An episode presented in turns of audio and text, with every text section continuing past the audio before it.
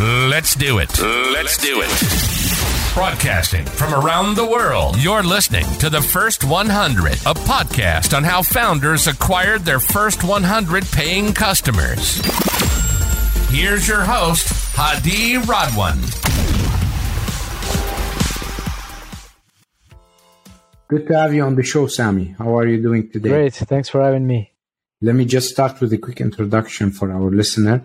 Samy Dindane is the founder of Hypefury, a scheduling and automation platform for Twitter and now LinkedIn.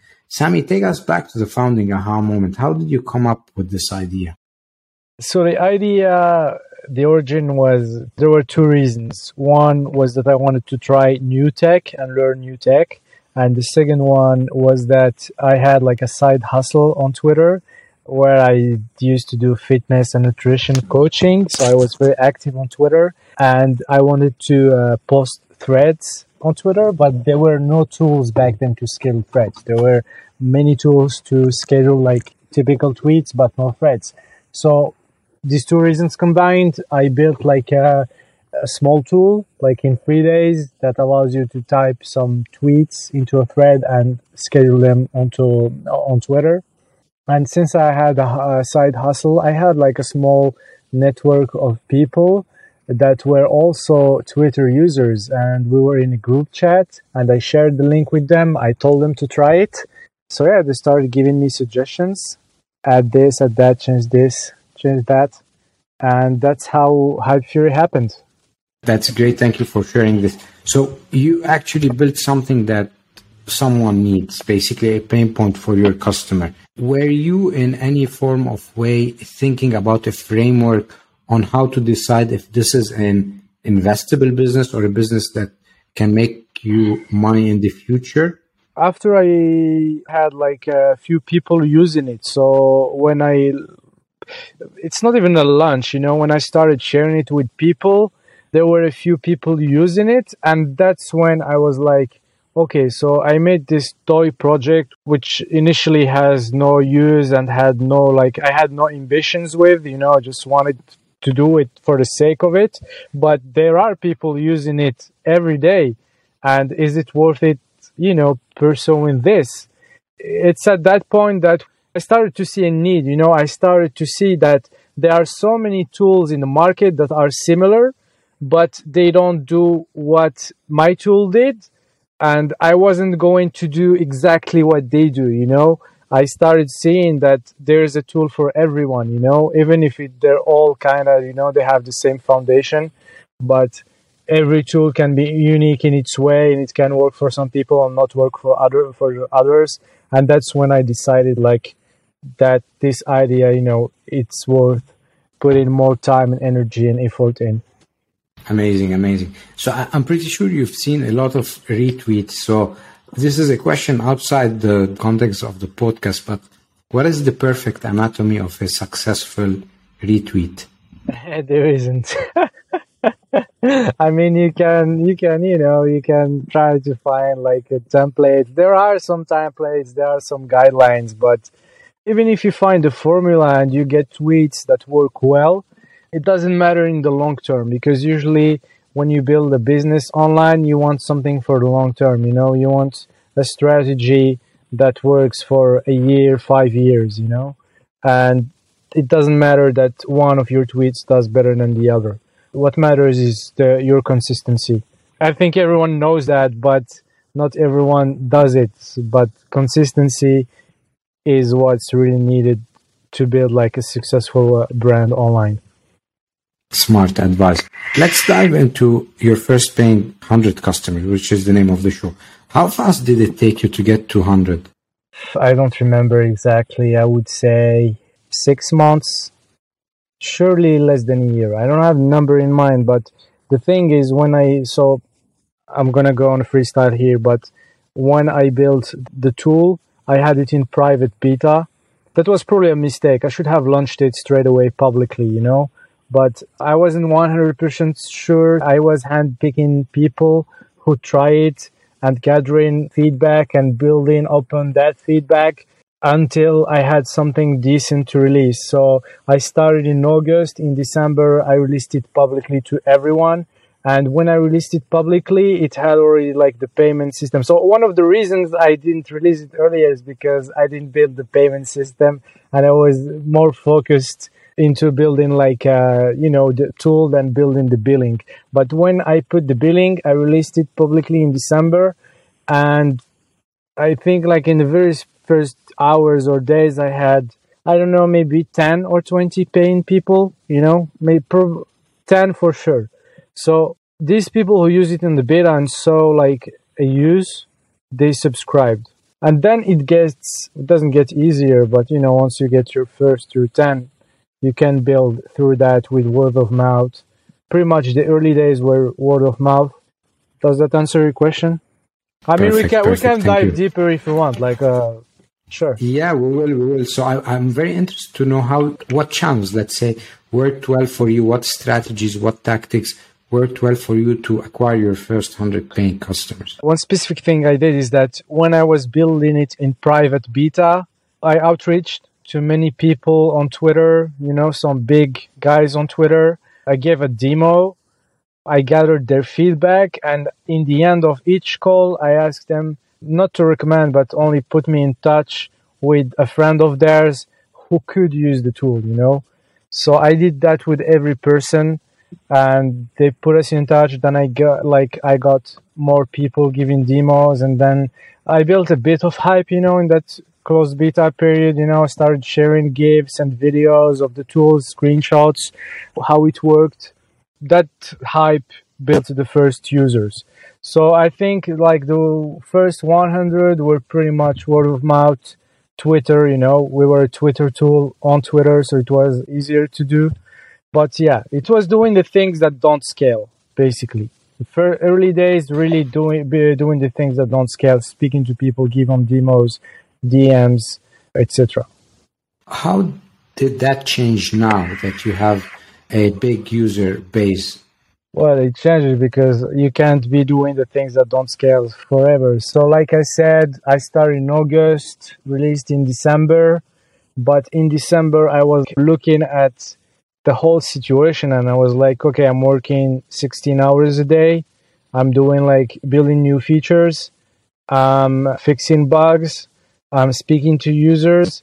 I started having paying customers. I was started having proper customer request, you know, customer support requests. And I was like, okay, I can't do this alone. You know, if I want to scale this product, I'm gonna have to build a team so I started looking for a partner, basically, you know, for a co-founder, a marketing co-founder, so I could focus on the technical part, and he focuses on the marketing, on the growth hacking, SEO, whatever. And also with the first fifteen hundred dollars we started making per month, we hired a person to manage customer support. Yeah, and well, after my co-founder joined, he did the things that scale. So pretty much affiliate uh, marketing, you know, just SEO blogs. We have a very strong blog right now, very strong website. You know, I have people DMing us to have them featured on there or put their link on, on it. And that's typically the thing that takes a long time to give results. But once it does, it's really powerful, you know. You build a blog, you do proper SEO for six months, you have nothing. It doesn't give you any returns. But once it starts like building, then you get like a lot of people trying your software from it. That's very helpful. I can see that you've changed multiple times your pricing on, on the screen. How do you determine pricing and how did you decide do I go a freemium model, which you have a free tier and then two paying tiers, or do I just go with the two paying tiers? What triggered this decision making process? So pricing, there is no secret, you know, there is no formula. It's pricing is all about intuition. So you gotta look at your product, look at the value you bring, look at your competitors. You, you probably don't want to be the cheapest one. You don't want to be the most expensive one. You can't charge too much compared to a tool that does more. Uh, so there are all these variables that you need to take into consideration and it's going to be intuition. And the good thing about pricing is that you can change it later. You're going to piss off probably some users but in the end, it's probably worth it. So I think our first pricing was $14 a month. for the standard plan. And I'm not sure we had the premium plan back there. Probably did. It was maybe 30 or $40 a month. So yeah, it, it was something like that. But standard plan was $15, $14.99. So it was pretty safe. I could increase it later. It wasn't very expensive, you know, for whomever is using Twitter to do business, to sell stuff. $14 is not much. Buffer back then was, uh, I think, $20 or $14. The price wasn't extremely expensive. It wasn't extremely cheap. It was reasonable. You know, it's again, it's all about intuition. Just saying, okay, I'm a user. I want to buy my tool. I want to buy the tool. I want to pay for the tool. Does it make sense? You know, you don't want to price it like I don't know, one hundred dollars a month because nobody would buy it, and you don't want to price it five dollars a month because it wouldn't even make sense financially. You know, you would need like crazy amount of people to even pay your, uh, or you know, your servers or whatever.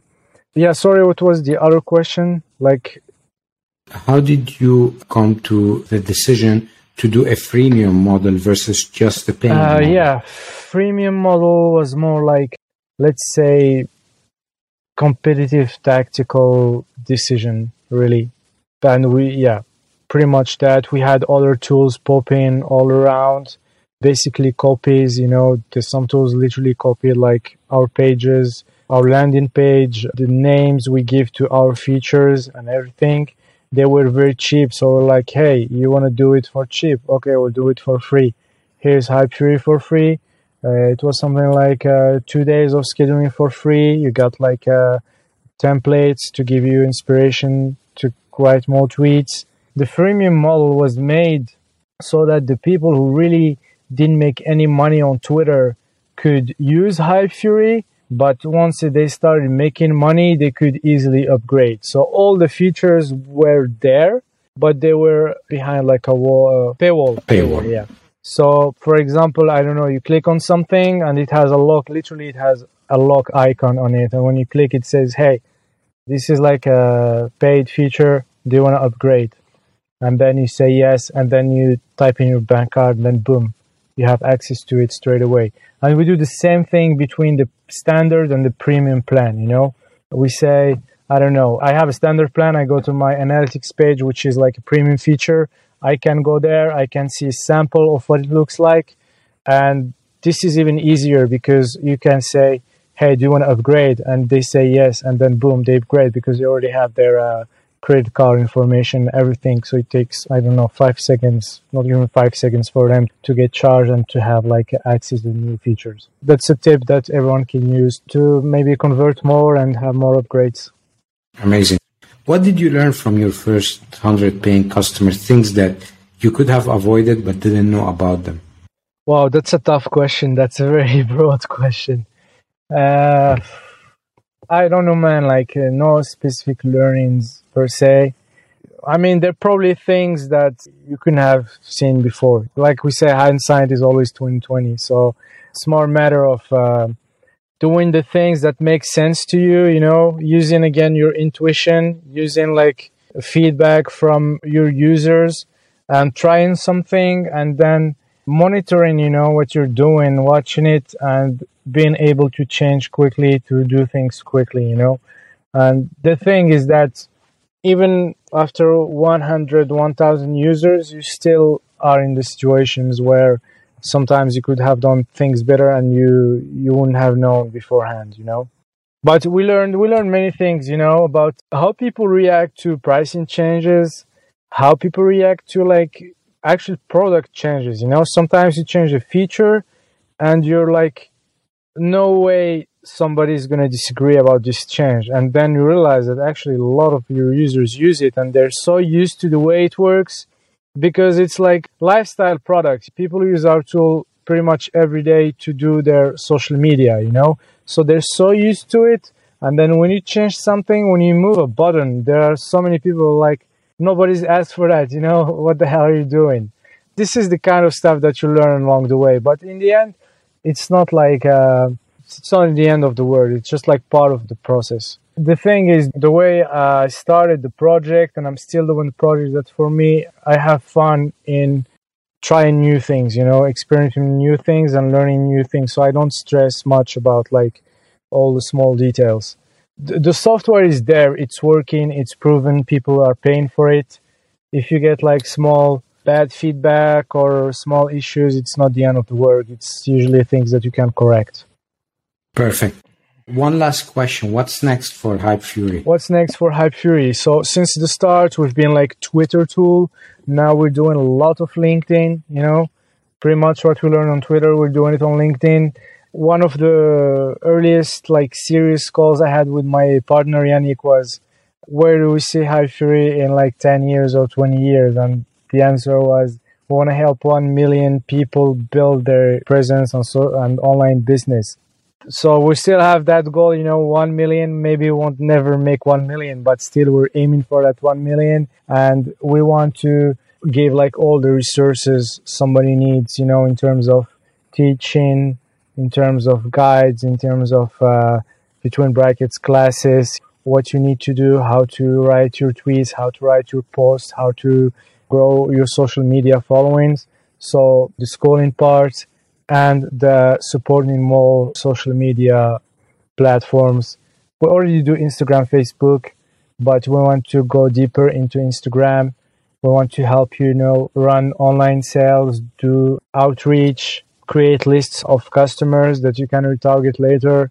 So yeah, I know my reply is pretty broad, but it's going to be teaching more platforms and more automations that make sense you know not just adding platforms for the sake of adding more platforms but really having like one tool that can do everything a creator needs to manage to build to sell more to make more money and be more free. Because in the end like what we all want to do is being more free you know build an online business and have more freedom in your real life. Amazing Samy. How can people reach you? Twitter Samy Dindane or Hypefury. Thank you for Twitter. being part. All right. Thank you very much, uh, Samy, for being part of our show. We wish you the best of luck going Thanks forward. for having me. Thank you so much for listening to the first 100. We hope it inspired you in your journey. If you're enjoying the podcast, please subscribe to our podcast on Apple iTunes, Stitcher, Google Play, or Spotify, and share it with a friend starting their entrepreneurship journey. Leave us a five star review. Your support will help spread our podcast to more viewers.